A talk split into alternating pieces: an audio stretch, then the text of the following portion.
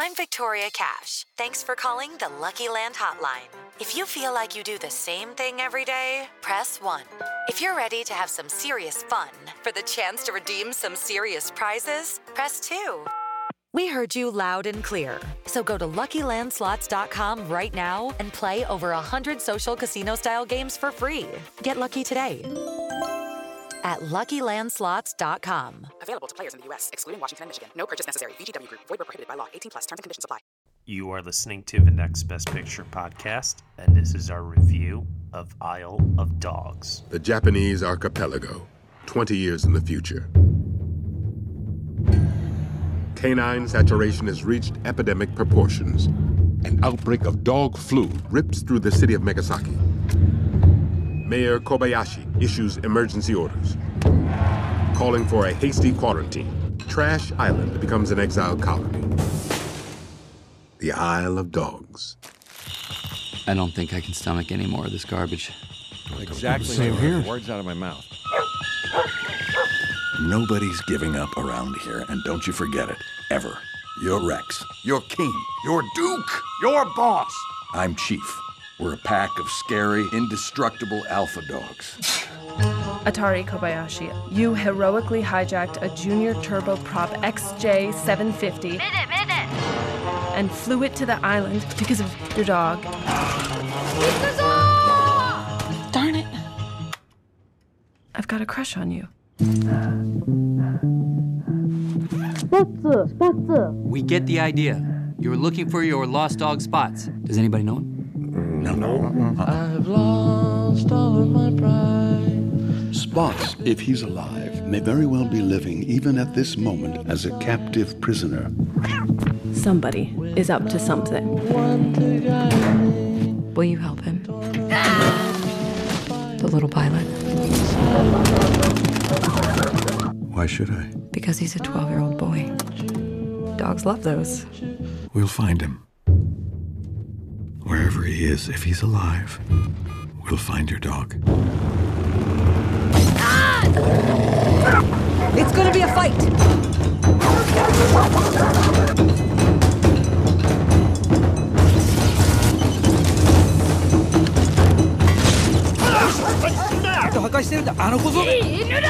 I wish somebody spoke his language.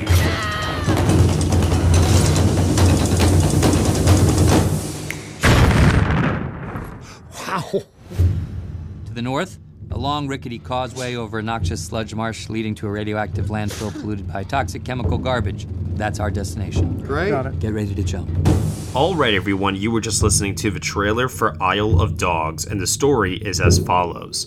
When by executive decree, all the canine pets of Megasaki City are exiled to a vast garbage dump called Trash Island, 12 year old Atari sets off alone in a miniature junior turbo prop and flies across the river in search of his bodyguard dog, Spots.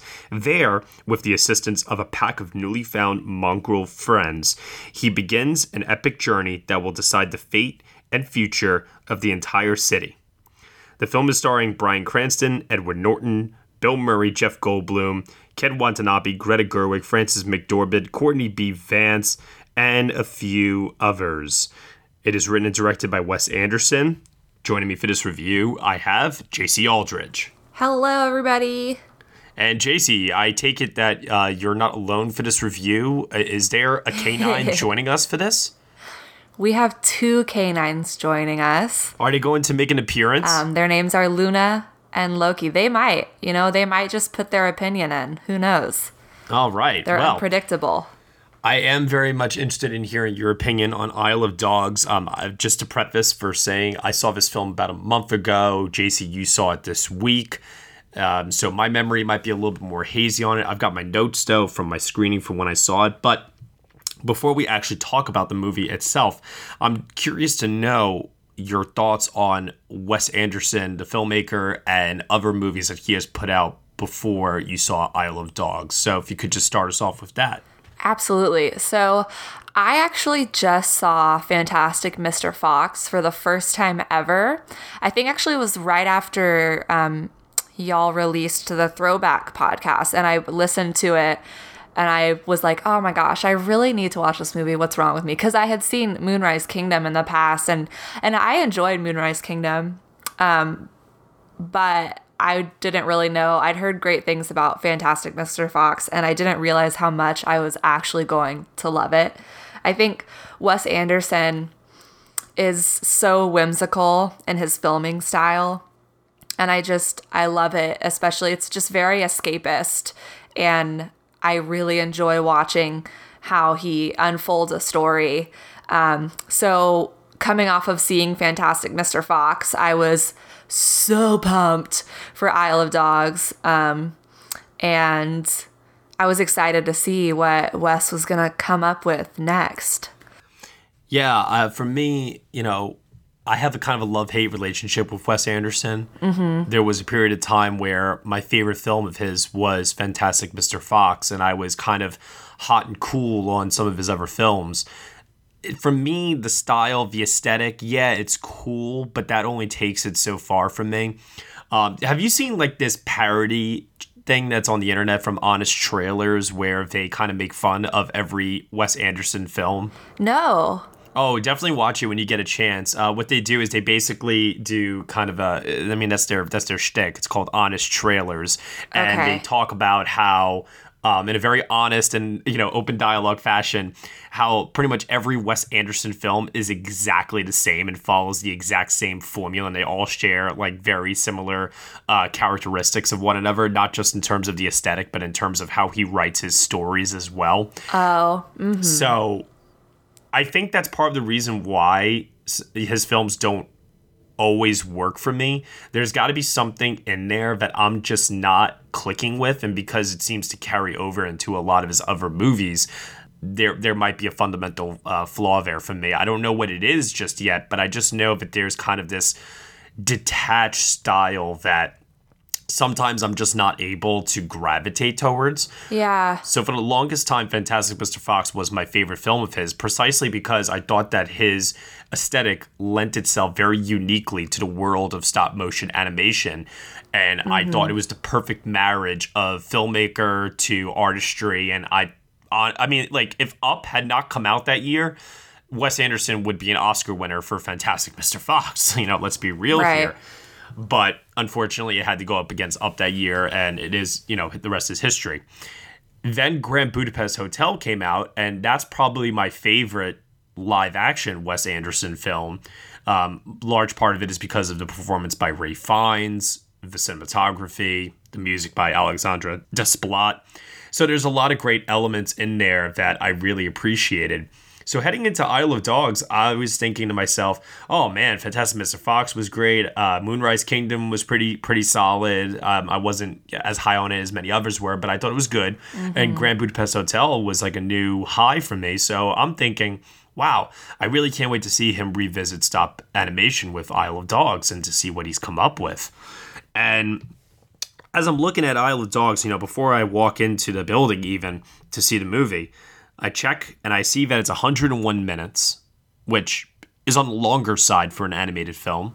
Mhm. Uh, and I also noticed that it's PG 13, which says to me, okay, so this is definitely going to be something that's more geared towards adults and not necessarily children. So that was really my setup for Isle of Dogs walking in. Now, let's get to the nitty and gritty. Jacey, what did you ultimately think of Isle of Dogs? Um, I so when I went into Isle of Dogs, it had obviously had its limited release, and I was really looking forward to it. Um, especially after writing about the movie Dogs, I just really like dogs, Matt. It's just I don't. It's just they're so great, and so I loved the premises of this movie.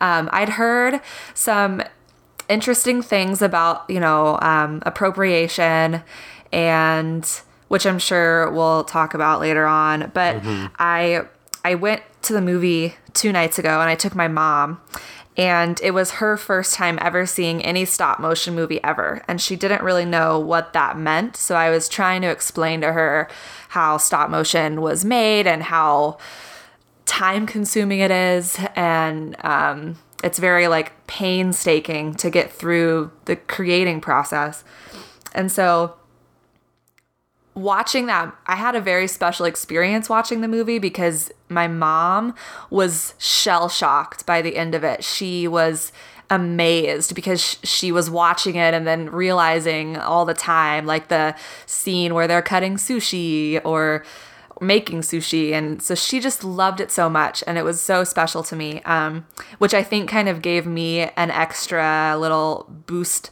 a high boost on it because i got to be so excited with her about it and her experiencing it for the first time as like an overall just general moviegoer.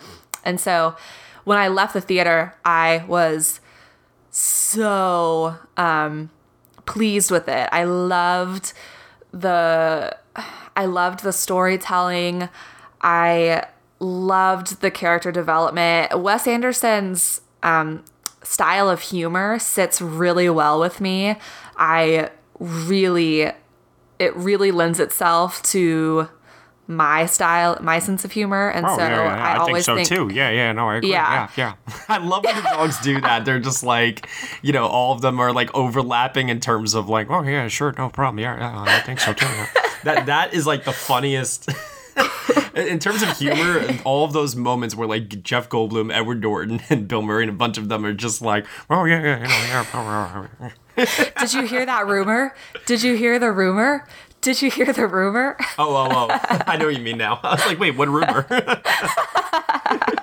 it's so great. And then there's there's a scene where they get into a fight over food, the brawl, and then oh, so funny. there's a dog who gets a, a piece of his body taken off and then chief just kicks it and it just I cracked. I laughed out loud in the theater and I was the only one laughing. And that happened to me so many times in this movie where there's more kind of grotesque moments that if they were made live action would be very kind of macabre. And I was just cracking up. And I think that's something I just like so much about this movie was that it was sort of so insane. It just there's just so many crazy things happening in this movie that I just really loved. Oh yeah, bitten off ears, um, shrapnel getting lodged into a young boy's head. There's that kidney transfer scene, which goes on, I think maybe for a little too long, but um, yeah, this film definitely kind of gets its PG-13 rating for a bit of violence in there. Although it's funny to me how there's so many moments in the film where the dogs get into like scrap fights and Mm-hmm. instead of visually showing the intricacies of like fight choreography, there's just this like this dust cloud and Cloud. You just see, yeah, and you just see the limbs like popping in and out of the cloud as they're all like tussling together and they're all like rolling around doing God knows what. But it's also too um, a very unique and um, brilliant way to hide what surely would have been hours, days, weeks of extra work to stop motion animate heavily choreographed. Um, I don't want to say fight scenes, but you know, dog scraps. Oh, yeah. I, was he using like cotton balls for that? I feel oh, like definitely had to have been. Ah, it was so great. I just that was that's one that's one of my favorite things about watching Wes Anderson's stop motion films is trying to figure out what sort of objects he like when there's what's the dog's he's like the oracle, not the little pug, but the other one. I don't remember his name. He's like a big black like I don't know, Bernie's dog and he's got like a real eye and then a glass eye that's very matte and I was just trying to figure out if he found like matte marbles. I just don't know how. I'm so intrigued by the person who has to go out and buy all the props for these kinds of movies. Like, where do they go? like Hobby Lobby? From a design aesthetic uh, standpoint, you know, in terms of the production design, the costumes, the visual overall look of the film itself, while I prefer the warm nature of Fantastic Mr. Fox a little bit more personally. There is no denying that Wes Anderson has learned from his experience on Fantastic Mr. Fox and continued to push more boundaries in terms of um, the design of this film, the little, little tiny, minute details that could be added into um, the production design, especially It's little things that your eye may not even catch and some, but what's really cool though is that because uh, Anderson is a fan of um, fixating the camera in a very very still um, single frame shot, it's gonna help one day when we can just you know watch it at home, press pl- uh, pr- press pause, and look for the little details and really appreciate the level Mm. of craft that went into making this film because there were times where I was watching it and I was just thinking to myself, my God, I can't even imagine what these animators must have had to go through because I know. it, it I don't even know how they managed to pull off some shots. I, I don't know how like I need to watch more behind the scenes video uh, footage because Mm-hmm. this stuff is just so fascinating to me, and there's so few of it um, released every single year. Uh, we only get a few films a year that are stop motion generally, so the art form is one that's barely, barely, barely holding on, and it's nice to see someone as prolific as Wes Anderson try to keep it alive. Definitely. But anytime we can see more behind the scenes uh, footage of how these are actually made, um, it, it gives us a window into an artistry that is just so fascinating to watch. I mean, did you see Kubo and the Two Strings? No, I haven't seen that yet. Oh my lord, that's another stop motion film. I very very much recommend uh, checking out just for its amazing artistry, its digital trickery in terms of how it utilizes visual effects with the animation and how they were able to pull off certain shots because that's how I felt watching Isle of Dogs where I'm like, okay, I see the camera's going this way. I see that the one dog is moving that way, but the other dog is running perpendicular to that one that way. And that means that, you know, the timing is, it's all about timing. And you're saying to yourself, Right. as an animator, how do you get two things to move at two different speeds while the camera's moving at another speed altogether? And it's just like, It's headache inducing. oh my lord, exactly. They probably had so much Advil on site at all times. they were just cycling through medicine every few hours. I, I have so much respect for them. I have a tremendous amount of respect. Oh, absolutely. There there's there was just one type of shot that they would do that kind of would give me a little bit of like a dizziness factor when when they would slide the cameras from one scene to another really fast. And so the the set work obviously it would look basically like if you're driving you know and you were to just like stare out the car and nothing else was moving. So it looks like it's going by really fast. Do you know what i'm talking about? Those shots Mm-hmm.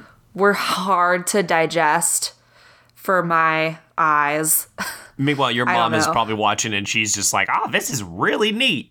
It know? was i know it was matt it was so that's one of my i love being able to introduce people who you know because movies are very important to me and you and this community and and i'm sure to so many of our listeners and so i love when people who are just like they see maybe 10 movies in the theater a year, you know, and you can introduce them to something that they've never heard of or seen or experienced. And the fact that it brought her so much joy made me feel grateful for the art form again, because sometimes you see so many movies that you forget that the point is to do that. And she, and seeing her just glow talking about it reminded me of some of my favorite movie going experiences. And I just think if anybody can sort of accomplish that with a person who doesn't see that many movies, then, you know, well job, well job,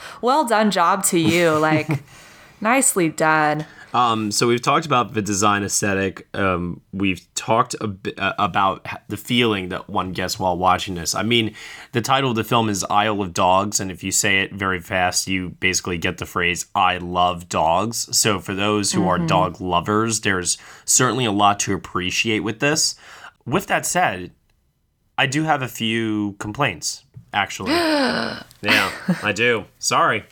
Um, first among them, the film is broken up into parts. You know, there's the little Mhm. pilot, there's the search for spots. Um, there, there's I think what four parts in the entire film, I believe. Four parts, yeah. Right. And this is a common thing I noticed with um, Wes Anderson in a lot of his movies is there's kind of this in terms of just narrative momentum and p- sense of pacing, there's like this stop and go nature to everything that's happening on screen. Um, and I do think a lot of that has to do with the pauses that happen in the dialogue scenes a lot, where a character will say something, there is a pause, and then there is a retort. Um, and there are times where I just I, I- I sometimes can't get on board with the groove of the film that it's trying to set. You know what I'm saying? The pacing. yeah. The pacing is a little bit too back and forth for you. That and I also do feel that the film at 101 minutes is a little bit on the longer side ultimately, you Mm. know. What do you think does that? So, I mean, what do you think it is about an, an animated film that makes a longer runtime harder to sit through than a live action? Um I think it's sometimes uh, that we're just looking at something that's not reflective of the real world Mm-hmm. and what our eyes actually see. Mm-hmm. That would probably be the biggest thing for me and i think there's only so long that that style can hold our attention spans for Yeah, that's true. I don't. I didn't really. I just.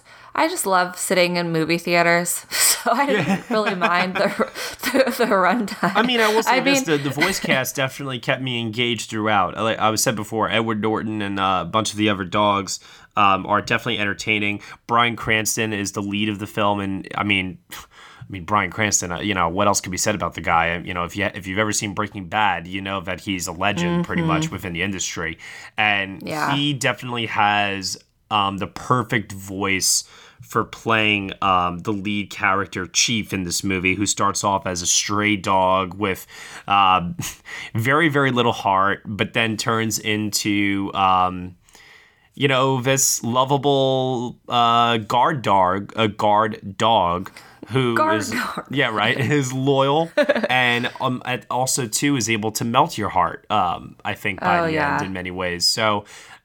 I like that character arc that he undergoes, and I think Bryan Cranston's able to sell it very well from the times that he's angry and tough to the times where he's vulnerable. Mm-hmm. And I also think too uh, another uh, voice actor in the film who I think is really really phenomenal in the scenes that she has, but I still don't understand like what her character is doing in the film. I do think in terms of like like I was saying before momentum, I do feel that it's like a side story that yeah, the film could have just done without. It's Greta Gerwig. Um, Oh, really? Oh, Tracy. Oh, uh, Tra- Tracy, yeah, who plays the uh, Greta Gerwig plays the foreign exchange student. I was gonna ask you about her. Yeah, I think I think Greta Gerwig gives her a tremendous amount of life, fire, and energy to all of the scenes that she's in. But I really don't like. I, I don't buy the whole.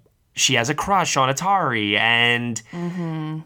I I That's don't a little know. extra. Yeah, I, will say yeah. that there there was so much talk of her playing sort of the white savior role in this film and and I and I can under I can see where that's coming from but at the same time um if you notice I mean the actual heroes end up being Atari and you know another um one of Tracy's colleagues that ends up I don't know if that's a spoiler or not. I guess I won't say it. But it's No, that's fine.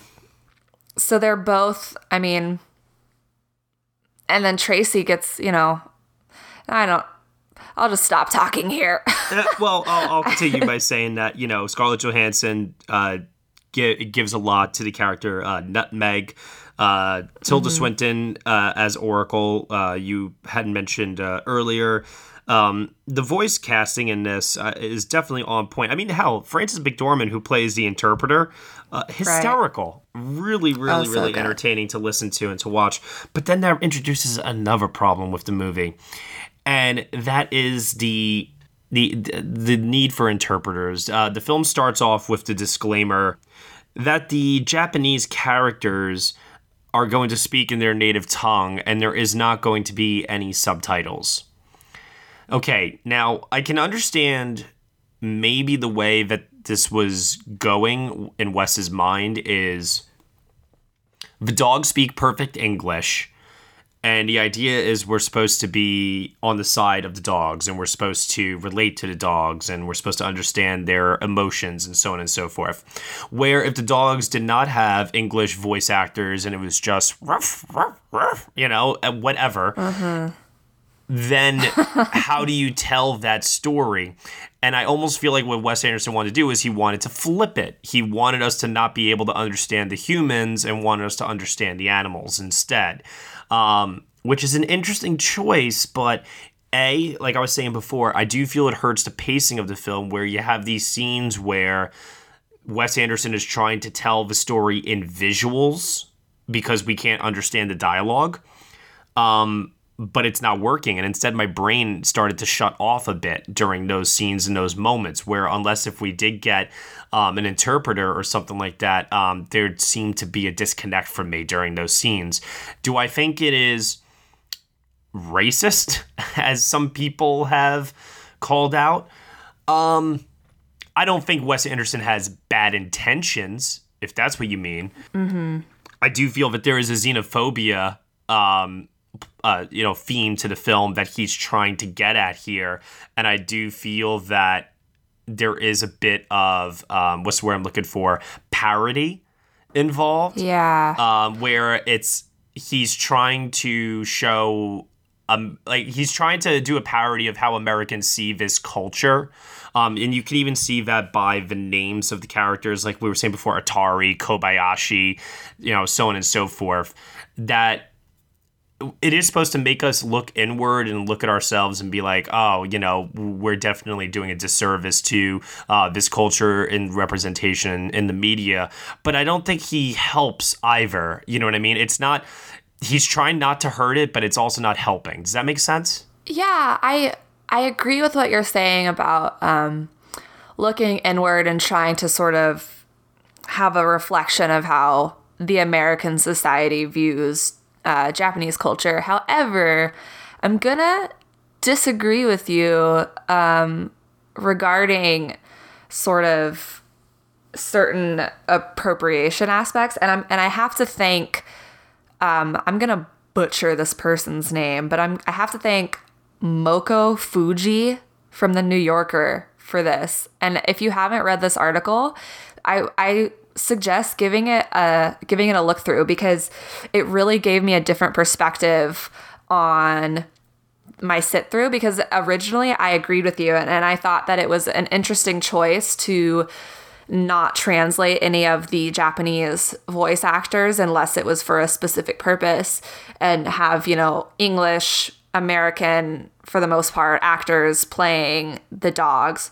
And I read this article though, and it really enlightened me. Um, because it's it's basically it's written as somebody who was born and raised in Japan and when they saw when they sat through the film what they got from the movie was that um, Wes Anderson is basically trying to send a message about how translation is malleable and and how they actually appreciated the fact that that the characters weren't um, translated because it it lent itself to how it, um, a really good example he used was that Tracy Tracy speaks in English to the Japanese people in a scene where there's where the mayor is present and they speak back to her in Japanese. They expect her to understand their language and not vice versa. So it's almost like a story that's I think is almost is a homage to that culture and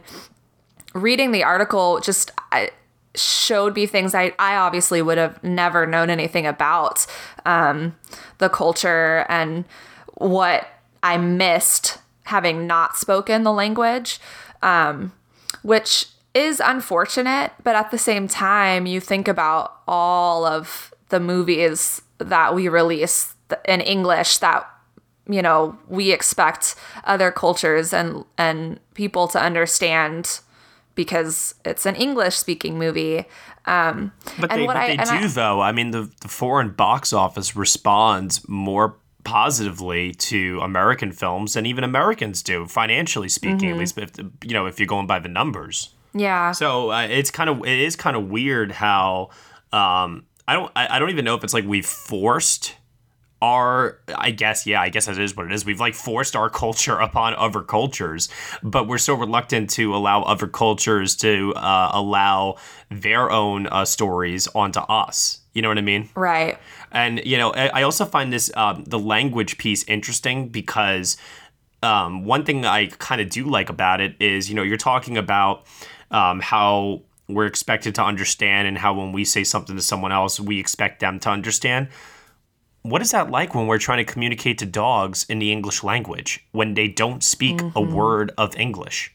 You know what I mean? Mm-hmm. I, I think that there's uh, I think there's something there in terms of what Wes Anderson might be getting at and how we um, also treat animals. You know what I mean? Right. Yeah, there's so many themes in this film that I just feel like are very layered and um it's it really is a story about, you know, language in so many different forms and whether we're understanding it or not and you know how we see it from an American background versus how somebody who is born in Japan might watch the film and and see it. And definitely in regards to the animals I mean there's so many there's been so much go on in, in terms of how we have we've treated animals in the past and how we communicate with them and and it, and what I love so much about Atari is that he never yells at the dogs to get them to do what he wants. He might be very stern at first, but then like the third time he says something, it's very quiet, like he's really asking. He's being gentle with them, and I appreciated that versus other people who you know would scream at the dog and like kick them away or something. I just I I liked how he communicated with the animals in the film. Yeah, I, and I definitely like that there is um, a message too in how we we do treat animals, um, Mhm. and how poorly we we can treat animals as well. Um, but at the end of the day, um, dog is man's best friend. It's true. It's true. And they do they do so much for us and they and They're so loyal. They really are. I mean, it's, you know, they've been a, a scene that just really, really um, spoke to me is when Atari crashes and the dogs are trying to decide if they should help him or not. And all in favor say I, I, I, I, nay.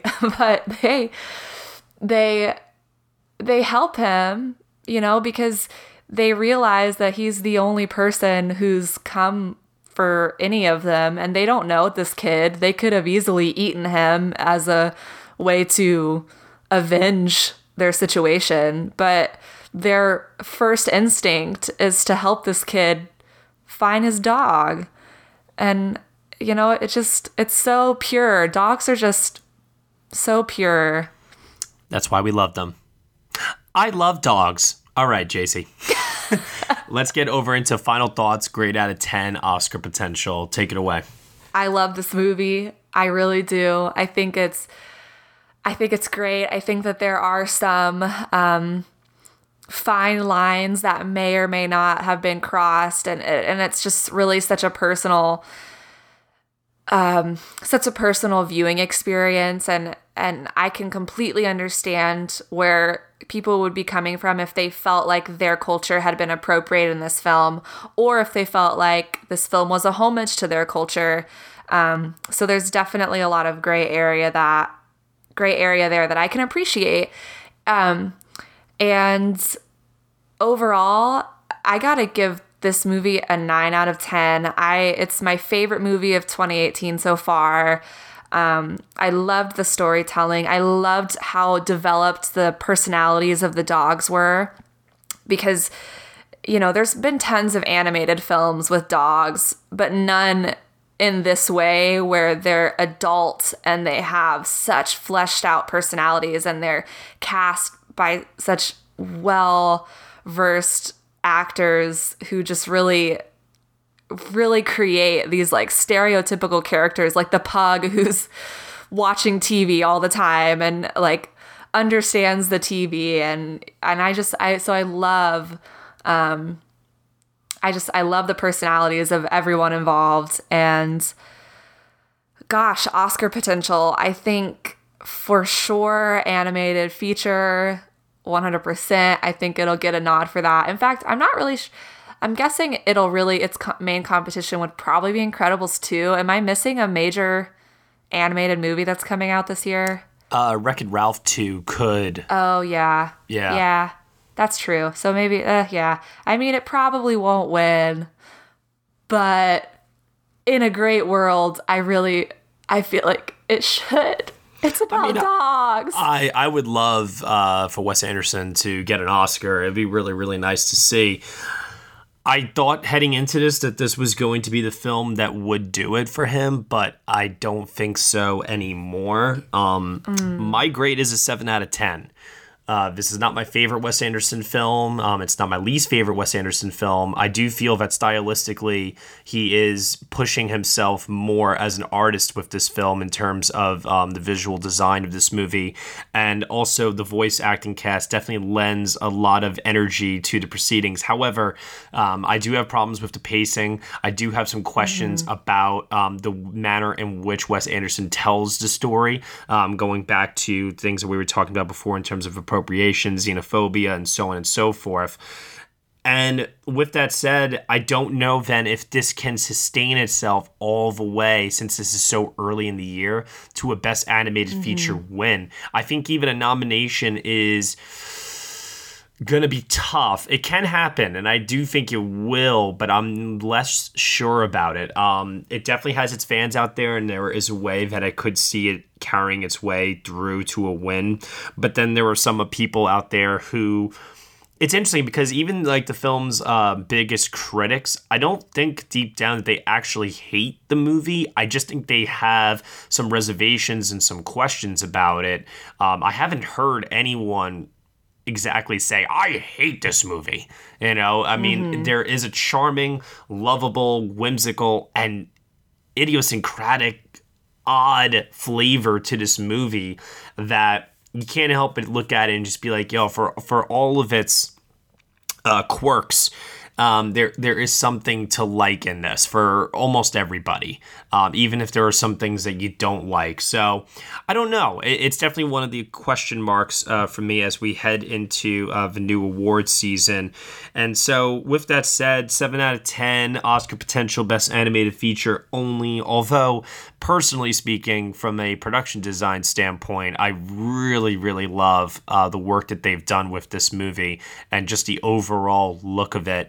Um, Wes Anderson has a style that still lends itself extremely well to stop motion animation. What I'd like to see next from him, seeing as how fantastic Mr. Fox was animal based and Isle of Dogs, um, obviously the main characters are dogs.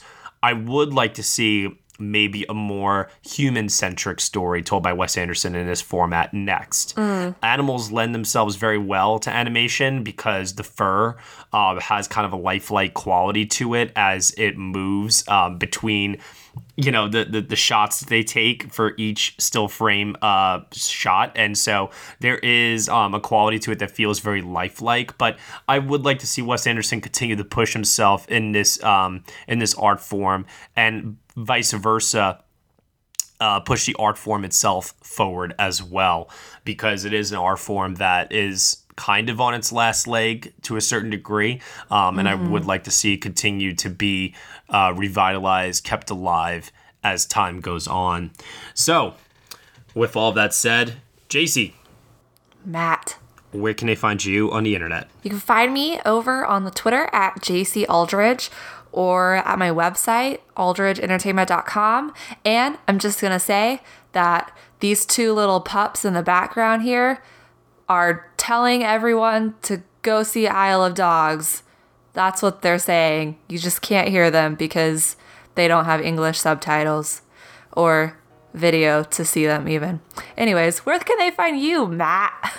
Woof. They can find me at Next Best Picture on all of the social media networks. Thank you so much, everyone, for listening to the Next Best Picture podcast review of Isle of Dogs. You can subscribe to us on iTunes, SoundCloud, Google Play, Stitcher, TuneIn, Player FM, and on Castbox. Be sure to leave us a review on iTunes. Nothing less than five stars is acceptable. However, we always appreciate your feedback and support, so let us know what we can improve upon, what you like about the show, and as always, we will see you all next time.